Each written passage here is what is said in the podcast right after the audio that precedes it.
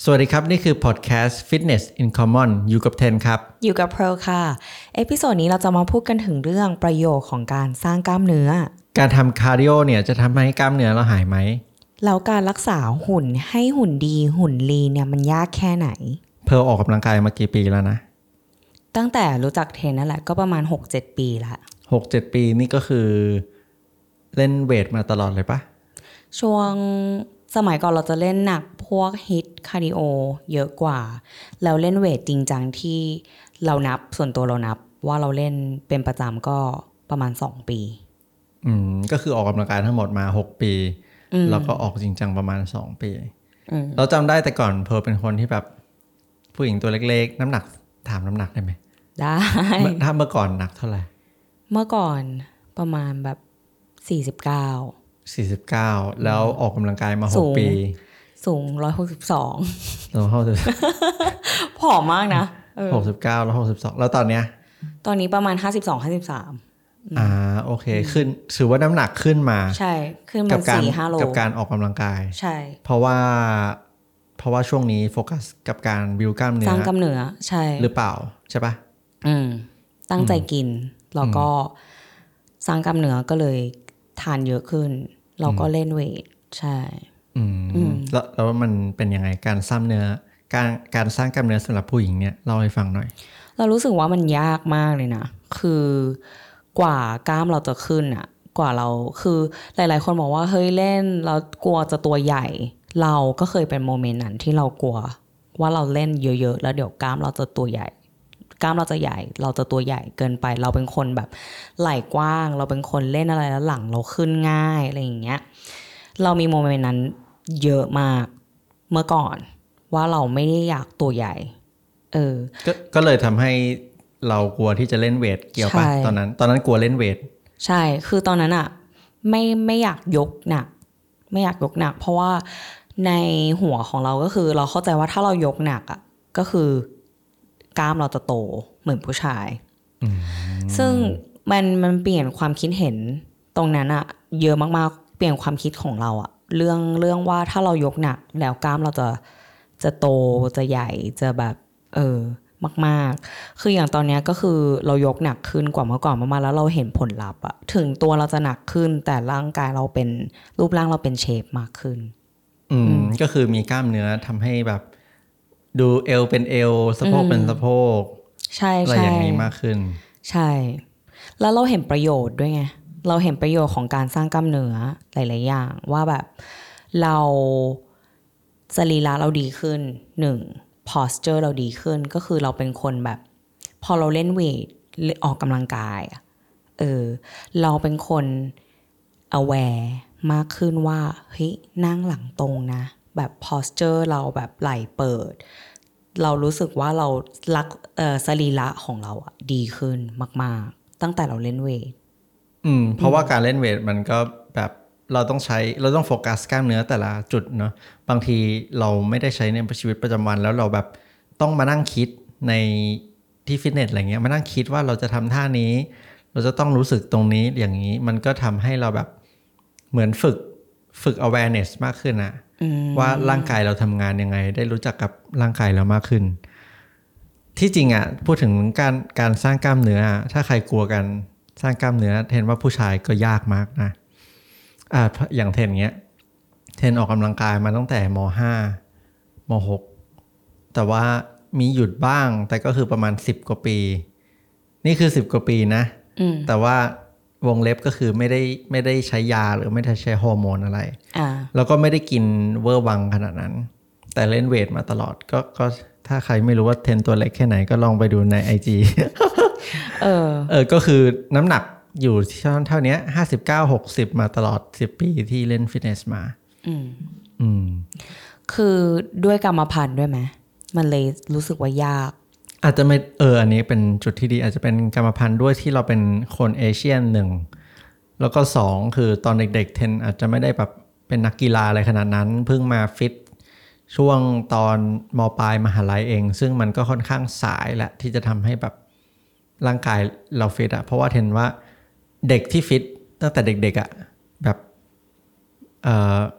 ตั้งแต่อนุบาลเลยอะจนถึงประถมถ้าเราฟิตตั้งแต่ช่วงนั้นเป็นนักกีฬาเงี้ย เราว่ามันส่งผลเยอะมากเลยนะ ที่ทำให้เราโตขึ้นมาแล้วแบบ รูปร่างเราเป็น รูปร่างเราเป็นเชฟมากขึ้น เราลดน้ำหนักง่ายกว่าคนอื่น เราแข็งแรงกว่าคนอื่นอะไรเงี้ย อ่า ใช่ เพราะว่าเราฝึกตั้งแต่เด็ก ใช่มันมันเป็นช่วงที่เรากำลังเจริญเติบโต แต่ถ้าเราเพิ่งมาเล่นตอนที่มีอายุแล้วสักนิดหนึ่งสักยี่สิบอะไรเงี้ยอืมมันก็ค่อนข้างยาก แต่ก็ ก็ได้อยู่ใช่เออเห็นด้วยมากๆเลย หลาย ๆ คนที่แบบเรามองเขา ว่าแบบว้าวทำไมเขาออกแค่นี้แต่หุ่นเขาดีได้ขนาดเนี้ยอืมเราก็ไม่ได้รู้หรอกว่าเบื้องหลังเขาอาจจะเล่นมาตั้งนานตั้งแต่เด็ก หรือเปล่าอย่าง เราเรากับเทมีเพื่อนคนหนึ่งที่ตัวใหญ่มากเลยนะผู้ชายอืมเอ่มแล้วเขาเขาแบบเขากินเละมากอืมฝรั่ง แล้วแต่เขาแบบว่า กล้ามเขาใหญ่มากแล้วเราแล้วเราสองคนก็เคยถามเขาว่า เฮ้ยแกกินอะไรทำไมแบบ train หนักแค่ไหน แต่เขาบอกว่าเขาเล่นเอ่อยิมนาสติกมั้งอืมตั้งแต่เขาแบบหกเจ็ดขวบอืมเขาเลยหุ่นดีอืมอืมเหมือนออกมานานอะอืมอืมอืมอืมคนที่มี background อะตั้งแต่เด็กอะก็จะจะจะได้ จะได้เปรียบ จะได้เปรียบกว่าคนที่ไม่มี background เออในในเรื่องของการสร้างกล้ามเนื้อ แล้ว ทำไมเราถึงอยากมีกล้ามเนื้อ ทั้งเราทั้งเทน เป็นคำถามที่ตอบยากที่จริงอะเราตั้งแต่เราเล่นฟิตเนสมาเป้าหมายในการสร้างกล้ามเนื้อของเราอะแทบไม่มีเลยนะอะฮะถ้าพูดตรงๆอะก็คือ เราจะไปโฟกัส เพราะว่าเราเป็นคนที่เล่นฟิตเนสแล้วเราเคยบาดเจ็บไงอะเราเจ็บหลัง เราเคยเจ็บเข่าเราเคยเจ็บไหล่จนกระทั่งเดินไม่ได้อะไรเงี้ยมันก็เลยทำให้เราแบบ เราไม่ได้โฟกัสที่กล้ามเนื้อเราไปโฟกัส การที่ออกกำลังกายเพื่อที่จะทำให้ฟังก์ชันของร่างกายเราทำงานได้ปกติ อันนั้นอะก็คือเป้าหมายที่ทำมาตลอด แต่เราว่าการสร้างกล้ามเนื้อก็เป็นเรื่องที่ดีสำหรับคนทั่วไปสำหรับคนที่ ไม่ได้เป็นนักกีฬา ก็ควรที่จะมีมีกล้ามเนื้อ เพราะว่าอะสมมติถ้าผู้ฟังตอนเนี้ยอายุสักยี่สิบถึงสามสิบเงี้ย อาจจะอาจจะสามสิบห้าสี่สิบ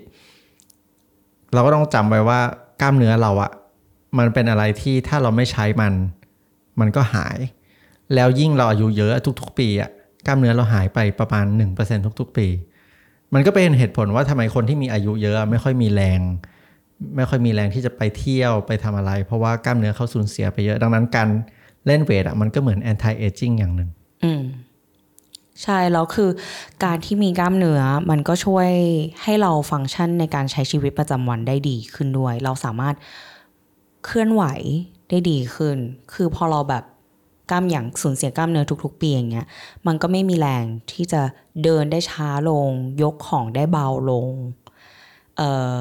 เดินขึ้นบันไดไม่ไหวหรืออะไรอย่างเงี้ยแทนว่าสำหรับคนที่เริ่มมีอายุอย่างเช่น เริ่มเริ่ม30ขึ้นไปยิ่งสำคัญเลยเพราะว่า การที่มีกล้ามเนื้อมันทำให้เราแบบนอกจากจะแข็งแรงแล้ว มันทำให้เราป้องกันอาการบาดเจ็บที่เกิดขึ้นในชีวิตประจำวันได้นะอืมอย่างเช่น เจ็บเข่าเงี้ยเริ่มมีอายุเริ่มเจ็บเข่านี่ลำบากนะ ถ้าแบบอืมอายุห้าสิบแล้วต้องไปผ่าเข่าอย่างเงี้ย เอ้ย ชีวิตเราเปลี่ยนนะ ดังนั้นเห็นคิดว่าถ้าเราออกกำลังกายสร้างกล้ามเนื้อเพื่อที่ให้ร่างกายแข็งแรงอะ่ะมันมีประโยชน์มากกว่าที่ทำให้เราแบบดูดี ใช่เราคิดว่าการที่หุ่นดีดูดีจริง ๆ มันเป็นผลพลอยได้ จากการสร้างกล้ามเนื้ออืมคือเราอะเราเป้าหมายของเรา คนทั่วไปแหละ โอเค ฉันอยากจะออกกำลังกายสร้างกล้ามเนื้อเพราะอยากจะหุ่นสวยหุ่นดี อันนั้นอะเป็นเป้าหมายแรกที่ทุกคนมองไว้ แต่มองในมุมกลับกันคือหลาย ๆ คนลืมไปเฮ้ยจริง ๆ การสร้างกล้ามเนื้อมันมีผลประโยชน์ที่ดีมาก ๆ นอกแล้วการที่หุ่นดีจริง ๆ มันเป็นผลพลอยได้ คือพอเรา สร้างกล้ามเนื้อในยิมอะแล้วเรามีกล้ามเนื้อระบบเผาผลาญเราทำงานได้ดีขึ้น เรา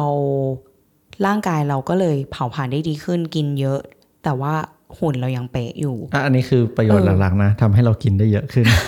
โดยที่ไม่ต้องกังวลมากว่าเราน้ำหนักจะขึ้น อืม แล้วเรารู้สึกเราสังเกตตัวเองตั้งแต่เรายกเวทอะไรเงี้ย เราเราใช้ชีวิตประจำวันแล้วเรารู้สึกเราร่างเราแข็งแรงขึ้นอะ เออ เรายกของยกอะไรเรามี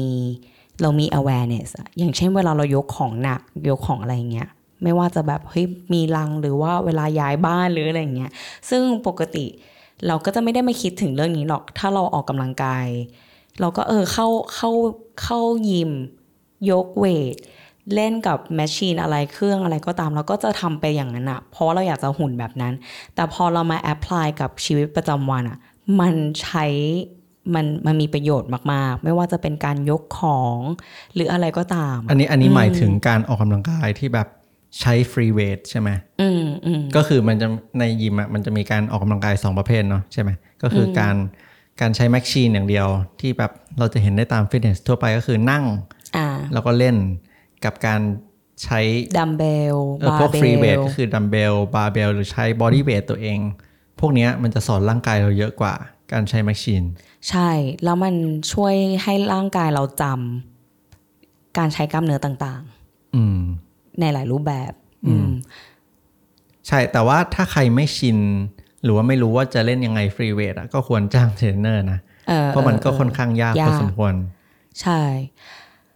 แล้วเราถามหน่อยว่า แล้วอย่างคนที่แบบเขาสร้างกล้ามเนื้ออะอืมเยอะมากๆอะ แล้วบางคนบอกว่าเฮ้อไม่อยากเล่นคาร์ดิโอเพราะเขากลัวว่าเดี๋ยวกล้ามเขาจะหาย อันเนี้ยจริงปะเราเราก็เคยเป็นอย่างนั้นนะอืมแบบจะไม่คาร์ดิโอเลย จะเล่นเล่นแต่เวทอย่างเดียว เพราะว่าในหัวก็คิดว่าอย่างหนึ่งแล้วก็คือการเล่นเวทมันก็เหนื่อยแล้วก็คือคาร์ดิโอเราหรือเปล่า และการเล่นคาร์ดิโอเนี่ยเขาก็เชื่อกันว่ามันทำให้กล้ามหาย เพราะเหมือนมันคนละขั้วกันนะอืมการเล่นเวทก็คือแบบหนักคาร์ดิโอคือเบา แล้วการทำเบาๆ นานๆ มันก็จะกลายเป็น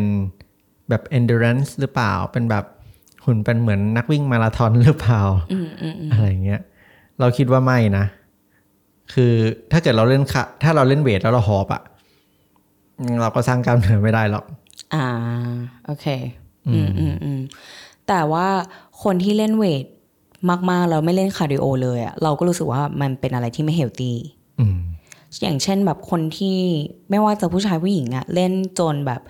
เราเข้าใจแหละโอเค มันยากมากกว่าคุณจะตัวใหญ่ขึ้น กว่าจะได้กล้ามที่แบบ perfect ใหญ่ใหญ่ใหญ่แล้วก็คือหลาย ๆ คนที่เขาอินเรื่องนั้นเขาก็จะแบบกลัวคาร์ดิโอ ไม่อยากเล่นคาร์ดิโอเพราะกล้ามที่เขากว่าจะเล่นขึ้นมาได้มันยากมากเขากลัวว่ามันจะหายไปอะซึ่งก็เข้าใจแต่คือ เราคิดว่ามันก็มีความไม่ healthy อย่างหนึ่งถ้าเกิดกล้ามคุณใหญ่มากแล้วหัวใจคุณไม่แข็งแรงอะแค่แบบออกไปเดินเขา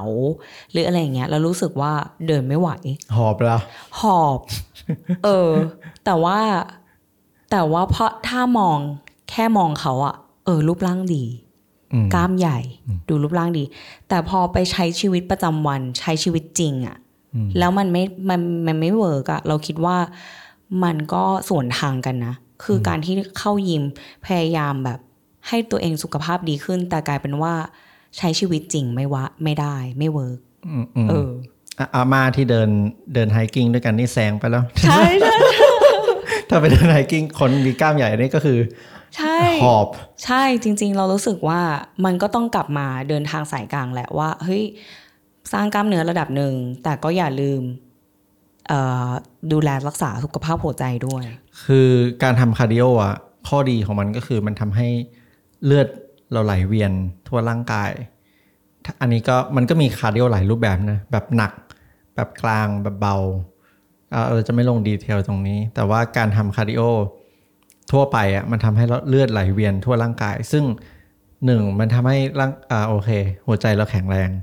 สองก็คือที่จริงการทำคาร์ดิโอเบาๆอะทำให้เรา recover จากการเล่นเวทได้ดีขึ้นด้วย อืม เพราะมันเหมือนมีมีเลือดอะไปหล่อเลี้ยงกล้ามเนื้อ เอาสารอาหารเข้าไปในกล้ามเนื้อนะคะ อืมอย่างนี้ถ้าเราถ้าเราบอกว่าเราเราเกลียดการคาร์ดิโอมากอืมแล้วเราขอเดินอย่างเดียวได้ไหม ได้ อืมเห็นว่าได้ แต่ต้องเดินให้ถึงนะ ต้องเดินเยอะมาก ก็ต้องเดินเยอะระดับหนึ่งเพื่อที่จะ train หัวใจ อืม ประมาณหมื่นหมื่น step อืมอืมเป็นขั้นต่ำนะต่อวัน ซึ่งก็ไม่ได้ยากอะไรขนาดนั้นอ่าฮะอืมโอเค แล้ว อย่างแบบคนที่เขามีเป้าหมาย สร้างกล้ามเนื้อเขาอยากจะลีนมากๆอย่างเงี้ยลีนแล้วมันมันดีไหม มันดีต่อสุขภาพเราไหมอะอืมเอาเอาเป็นเรื่องของเราก็ได้ ที่จริงเราเป็นเป็นคนที่หุ่นไทป์ของเราไม่ได้ผอม ก็คือไม่ได้ผอมแบบมีซิกแพคมาตั้งแต่เด็ก หรือไม่ได้อ้วน แต่เป็นแบบกลางๆ ลงพุงนิดนึงมาตลอดใช่ไหมแล้ว ตอนที่เรามีซิกแพคครั้งแรกอะเราจำได้ตอนนั้นอยู่อายุประมาณ 20 ต้นๆเราพยายามมากเลยนะ มันทรมานมากที่แบบจะต้องกินเป๊ะแค่ไหน จะต้องคาร์ดิโอให้ถึง จะต้องทำทุกอย่างอะแล้วมันรู้สึกมันเครียดมาก อืม กว่าซิกแพคจะขึ้น ใช่ แล้วพอขึ้นมามันต้อง maintain แล้วรักษายากไหม ที่จริงมันรักษาไม่ยากหรอก ถ้าเราชินกับไลฟ์สไตล์นั้น หรือ แต่แต่สำหรับเราอะเราว่ายาก โดยหุ่น type ของเราอะมันมันสะสมไขมันง่าย แต่ถ้าเราว่าถ้าเป็นคนที่ผอมอยู่แล้วอะมันง่ายมากที่จะ maintain หุ่นแบบนั้นอ่าด้วยระบบเผาผลาญของเขาอะก็คือมันมีหลายองค์ประกอบที่คุณจะหุ่นลีนได้อืมแล้วรักษาได้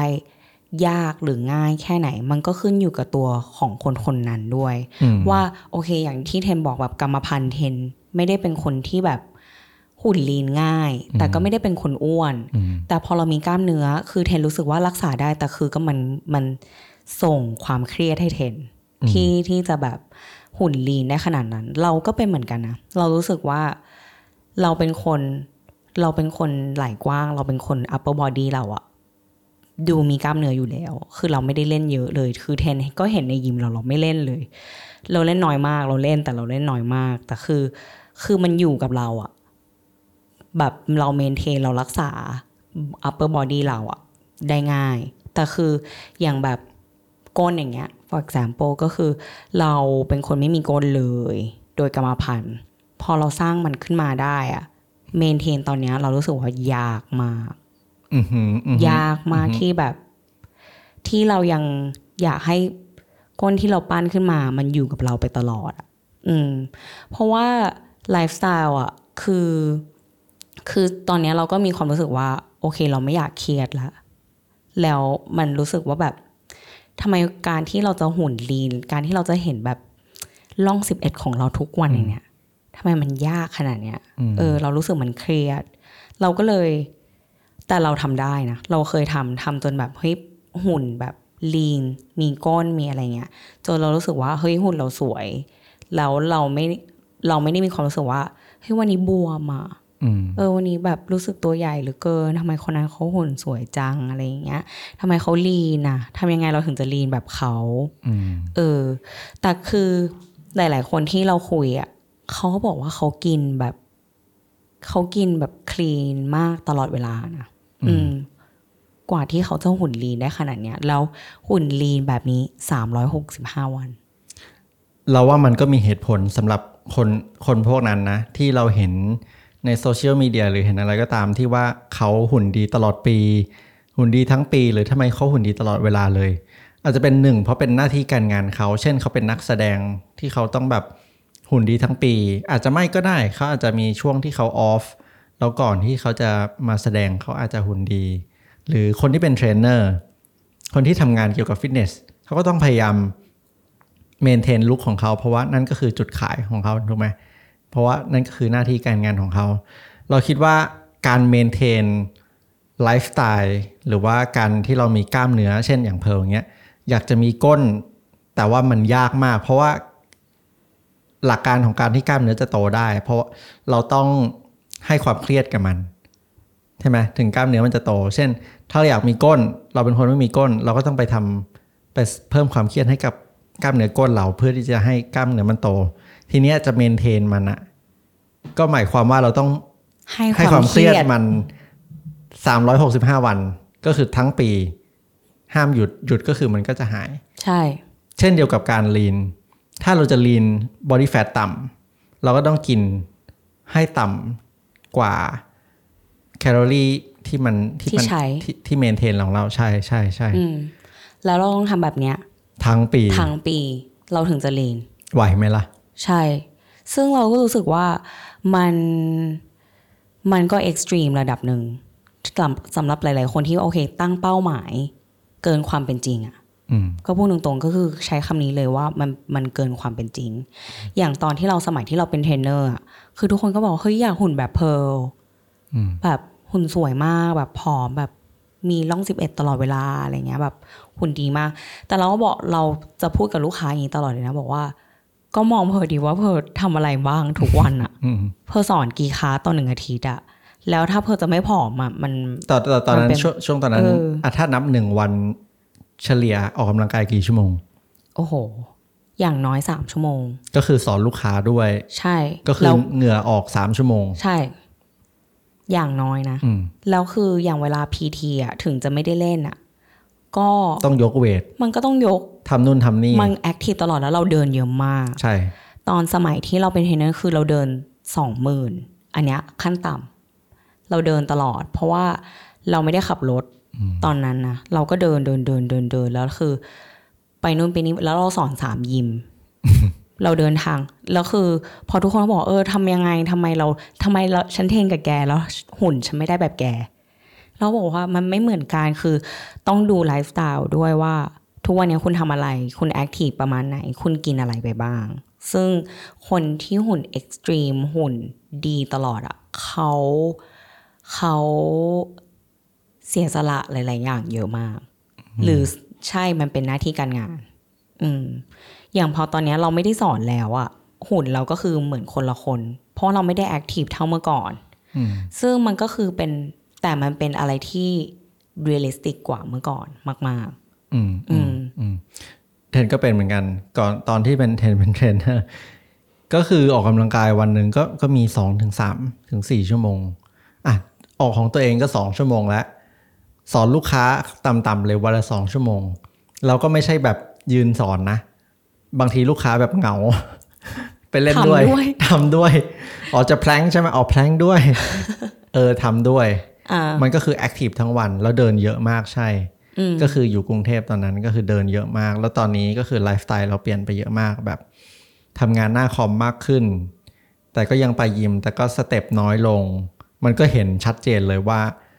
เรา lean เราไม่ได้ lean เท่าเมื่อก่อนอืมน้ำหนักเราเยอะกว่าเมื่อก่อนนิดนึง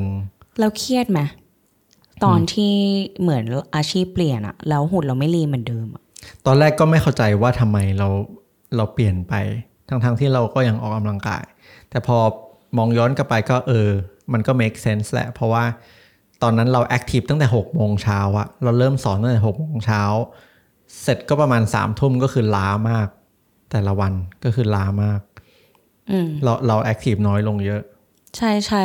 คือเราก็เลยคิดว่า อันเนี้ยคือเหมือนอยากจะมาคุยกันเรื่องเนี้ยมากกว่า เพราะว่าอยากให้ทุกคนอะเข้าใจถึงเป้าหมายที่มันเป็นไปได้อืมที่มันดูเป็นความจริงที่มันไม่ได้เกินเกินความฝันของคุณเกินไปเอออ หลาย ๆ คนบอกว่า เฮ้ย ออกกำลังกายตามยูทูบเบอร์ตามอินฟลูเอนเซอร์คนนี้ อยากหุ่นแบบเนี้ยออกตามเขาทุกคลิปอะทำไมหุ่นไม่ได้แบบเขา ก็ต้องไปถามเขาก่อนเลยว่า จริง ๆ แล้วอะวันหนึ่งอะคนนั้นอะที่เราอยากได้หุ่นแบบเขาแบบนั้นอะเขาทำอะไรบ้าง เขากินอะไร ไปดูคอนเทนต์เขาเอาตามไอจีเขาเขาโพสต์ตลอดเลย what I eat in a day แต่รู้จริง ๆ หรือเปล่าว่า เขาอาจจะ แล้วสิ่งที่เขาไม่ได้โพสต์ล่ะ เออ แล้วสิ่งที่เขาไม่ได้เหมือนโพสต์เหมือนล่ะโพสต์ที่เขาเหมือนโพสต์ออกกำลังกายของเขาอะ สมมติเขาโพสต์บอกว่า เล่นจะมีหน้าท้องต้องเล่นท่านี้นะ แต่รู้ไหมเขาทำเพื่อที่จะให้คุณดูนั่นแหละอ่าเขาทำมาเป็นคอนเทนต์เฉยๆแต่ใช่หลังบ้านเขาอาจจะเล่นอย่างอื่นอืมเขาอาจจะเล่นหนักกว่านี้เขาอาจจะเล่นเยอะกว่านี้มากๆด้วยซ้หรือจริง ๆเขาอัดคลิปนั้นไม่รู้กี่เทคำใช่ เคยทำมาแล้วละสิเออ ซึ่งเราก็เลยรู้สึกว่าอย่าไปเครียดมากเลย ถ้าแบบทำไมหุ่นฉันแบบ ไม่ลีนสักที ฉันกินตามคนเนี้ยตลอด ออกกำลังกายก็หนักทำไมรู้มันไม่ลีนสักที คือการที่เราจะหุ่นดี หุ่นลีนได้ 365 วันอะมันมาอะไรกับสิ่งยากๆ เยอะมากอืมแต่ถามว่าโอเค คุณตั้งเป้าหมายที่เป็นความจริง หุ่นดีประมาณเนี้ย พอแล้วอืมเอาแบบเอาแบบที่ happy ไม่เครียดก็พอแล้ว ดังดังนั้นเวลาเราเห็นเทรนเนอร์ที่แบบ หุ่นฟิตฟิตจัดจัดๆอะไรเงี้ย อืมอย่าไปเชื่อเขาเยอะเขาพยายามขายคอร์สอยู่ หรือเปล่าแซวแซวแซวแซวแซวแล้วอย่างแบบคนที่เขา lean สุดๆ ไปเลยแล้วจนจน body fat เขาแบบต่ำมากๆเงี้ยมันมันสุขภาพดีเหรอ อืม ถ้าถ้าเป็นสำหรับผู้หญิงผู้ชายสำหรับผู้ชายใช่ไหม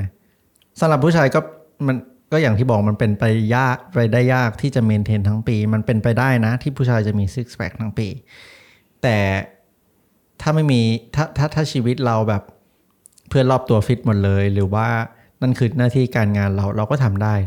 ถ้าเป็นนายแบบอะไรอย่างเงี้ยมันก็โอเคต้องทำต้องกินคลีนต้องต้อง step ถึงต้องเล่นเวทตลอดเวลาอะไรอย่างเงี้ยแต่คำว่า healthy ไหมอะมันก็ไม่เหมือนกันสำหรับคนแต่ละคนด้วย ใช่ปะถ้าเขาถ้าเขาใช้ชีวิตแบบนั้นแล้วเขา healthy อะมันก็ ที่จริงมันก็เป็นอะไรที่ healthy นะ การที่การที่มี body fat ต่ำมันก็ healthy กว่าการที่มี body fat สูงอะฮะแหละ แต่เราว่าการที่มีกลางๆเราว่าดีที่สุดดีที่สุดสำหรับไลฟ์สไตล์ของหลาย ๆ คนที่โอเค อาจจะต้องไปสังสรรค์ออกไปกินข้าวที่บ้านที่ไม่สามารถแบบต้องเป๊ะได้ทุกมื้ออะไรอย่างเงี้ย อย่างผู้หญิงอะเรารู้สึกว่าเป็นอะไรที่ไม่ healthy เลย ถ้า body fat ต่ำมากแล้วตอนนี้เราก็เห็นด้วยใช่สำหรับผู้หญิงเป็นอะไรที่ค่อนข้างอันตรายๆอันตรายมากๆ ผู้หญิงเกิดมาโดยธรรมชาติเป็นแม่แหละ ต้องมีลูกต้องให้นมลูก ต้องมีแคลอรี่ในต้องร่างมีกาย ต้องมีแคลอรี่ในร่างกายเรามีเพื่อนรอบตัวหลาย ๆ คนที่เป็นอยู่เนาะเป็นเป็นนักฟิตเป็นคนฟิตเหมือนกันสายฟิตแล้วถึงจุดหนึ่งเขาอยากมีลูก แล้วเขามีไม่ได้ อันนี้คือเรื่องจริง เรื่องจริง เรื่องจริงคือ หลายคนบอกว่าเอ้ยมีลูกแบบคนคนจะท้องอะ่ะ มันไม่ยากหรอกอะไรอย่างเงี้ย เห็นคนท้องแบบที่แบบไม่ unexpected เยอะแยะไปจะตายอะไรอย่างเงี้ย มันจะไปยากอะไร แต่จริง ๆ มันยากมาก คนจะมีอะ แล้วโดยเฉพาะผู้หญิงที่ body fat ต่ำมากอะ คือมันยากมากที่จะแบบมีลูก เพราะว่าการที่ body fat ต่ำก็คือ พูดง่ายๆก็คือแฟตในร่างกายของเราอะไขมันในร่างกายของเรามันจำเป็นมากนะ ที่จะในจำเป็นของสำหรับร่างกายของเราในการผลิตฮอร์โมนต่างใช่ใช่ๆดังนั้นถ้าร่างกายเราไม่มีไขมันเนี่ย ก็ฮอร์โมนก็เละอยู่ เละมากพอสมแล้วควรคือ สมัยที่เราสอน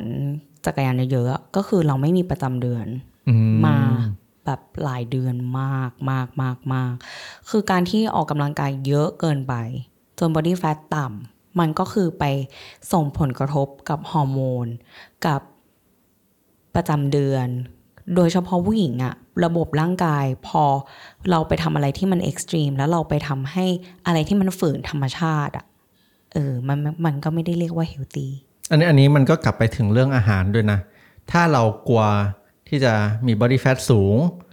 แล้วเราเลี่ยงอาหารที่มีไขมันด้วยอะ อันนี้ยิ่งเละเลยนะ ก็คือฮอร์โมนคุณเละเลยนะอืมไขมันก็คือไอ้ไขมันดี เช่นพวก พวกอะโวคาโด avocado พวกไขมันจากถั่ว อาจจะเป็นถั่วแมคคาเดเมียอะไรเงี้ยค่อนข้างดีหน่อย หรือว่ามะพร้าวไขมันจากปลามะพร้าว ไขมันจากที่มันเป็นโอเมก้าสามอืมอะไรพวกเนี้ย ถ้าเราถ้าเรากลัวไขมัน แล้วเราพยายามออกกำลังกายเยอะๆโอ้เละเลยนะใช่ฮอร์ใช่โมนเราเละใช่ ที่จริงการกินการกินคอเลสเตอรอลจากไข่แดงก็สำคัญอืมต่อฮอร์โมนในร่างกายของเราอืมเพราะฉะนั้น ถ้าคุณตั้งเป้าหมายไว้ว่า ฉันอยากจะ body fat สิบเปอร์เซ็นต์เพราะว่าจะต้องแบบเห็นซิกแพคเห็นอะไรอย่างเงี้ย เราคิดว่า มันอยู่ได้ไม่ยั่งยืน ใช่ มันมันทำได้แป๊บเดียวอืมที่เราเห็นส่วนใหญ่นะก็คือ lean ไปเพื่อถ่ายรูปอืม ไปถ่ายแบบ lean เพื่ออะถ้าเป็นนักเพาะกายก็ lean ไปแข่ง ไปแข่งอืม lean ไปถ่ายแบบ lean ไปถ่ายงานอะไรเงี้ย โอเคได้ซึ่งอย่างนั้นน่ะได้เอออแต่มันก็ไม่ใช่อะไรที่ไม่ยั่งยืน sustainable รู้ไหมผู้ชายกับผู้หญิงที่เห็นใน magazine หรือเห็นในโปสเตอร์โฆษณาอะไรพวกเนี้ยเขากว่าจะมาถ่ายรูปพวกนั้นได้ที่ให้เขาแบบ lean ขนาดนั้นนะเขาต้องตัดแคลอรี่เยอะแค่ไหน ต้องทำคาร์ดิโอเยอะแค่ไหนก่อนที่จะไปถ่าย แล้วต้องตัดน้ำด้วยนะอืมตัดน้ำออกจากร่างกาย ก็คือมันมีวิธีการตัดตัดน้ำไม่ให้บวมน้ำแหละ เพื่อที่จะไปถ่าย photoshoot นั้น ที่ทำให้เขาดูดีที่สุดวันนั้น moment นั้น นาทีนั้นอืมอืมอืมอันนี้พูดถึงเรื่อง mediaอ่าอืมใช่ใช่มันยากมากจริง ๆ เพราะฉะนั้นสร้างกล้ามเนื้อโอเค ดีมีประโยชน์ แต่สร้างในแบบพอดี body fat น้อยมีประโยชน์ แต่อย่าน้อยเกินไป lean แบบพอดี อันเนี้ยเอาแบบไม่เครียดอะ อันเนี้ยคือ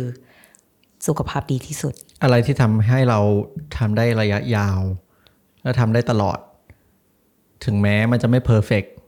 แต่ว่าเราทำได้เป็นสิบสิบปีอย่างเงี้ยมันมันดีที่สุดแล้วแหละดีที่สุด ถ้าเราออกกำลังกายแล้วแบบหนึ่งปีแล้วเราแบบเออเบื่อแล้วไม่ไหวแล้ว ฉันแบบไลฟ์สไตล์แบบนี้มันเหนื่อยเหลือเกิน มันก็เจ๋งอะ่ะ ใช่ อืมขอบคุณเพื่อนๆที่ฟังพอดแคสต์ Fitness in Common มีคำถามอะไรสามารถคอมเมนต์เข้ามาคุยกันได้นะคะ ถ้าชอบพอดแคสต์ Fitness in Common สามารถสนับสนุนพวกเราได้ด้วยการกด subscribe บน YouTube กด follow บน Spotify และอย่าลืมไปให้ rating 5ดาวที่ Apple Podcast ด้วยครับ มันจะช่วยพวกเรามากๆเลยนะคะ แล้วถ้าใครยังไม่รู้พวกเรายังมีคลิปสั้นๆ ใน Instagram และ TikTok ด้วยค่ะ ฝากไปติดตามกันด้วยนะคะ แล้วเจอกันเอพิโซดต่อไปค่ะ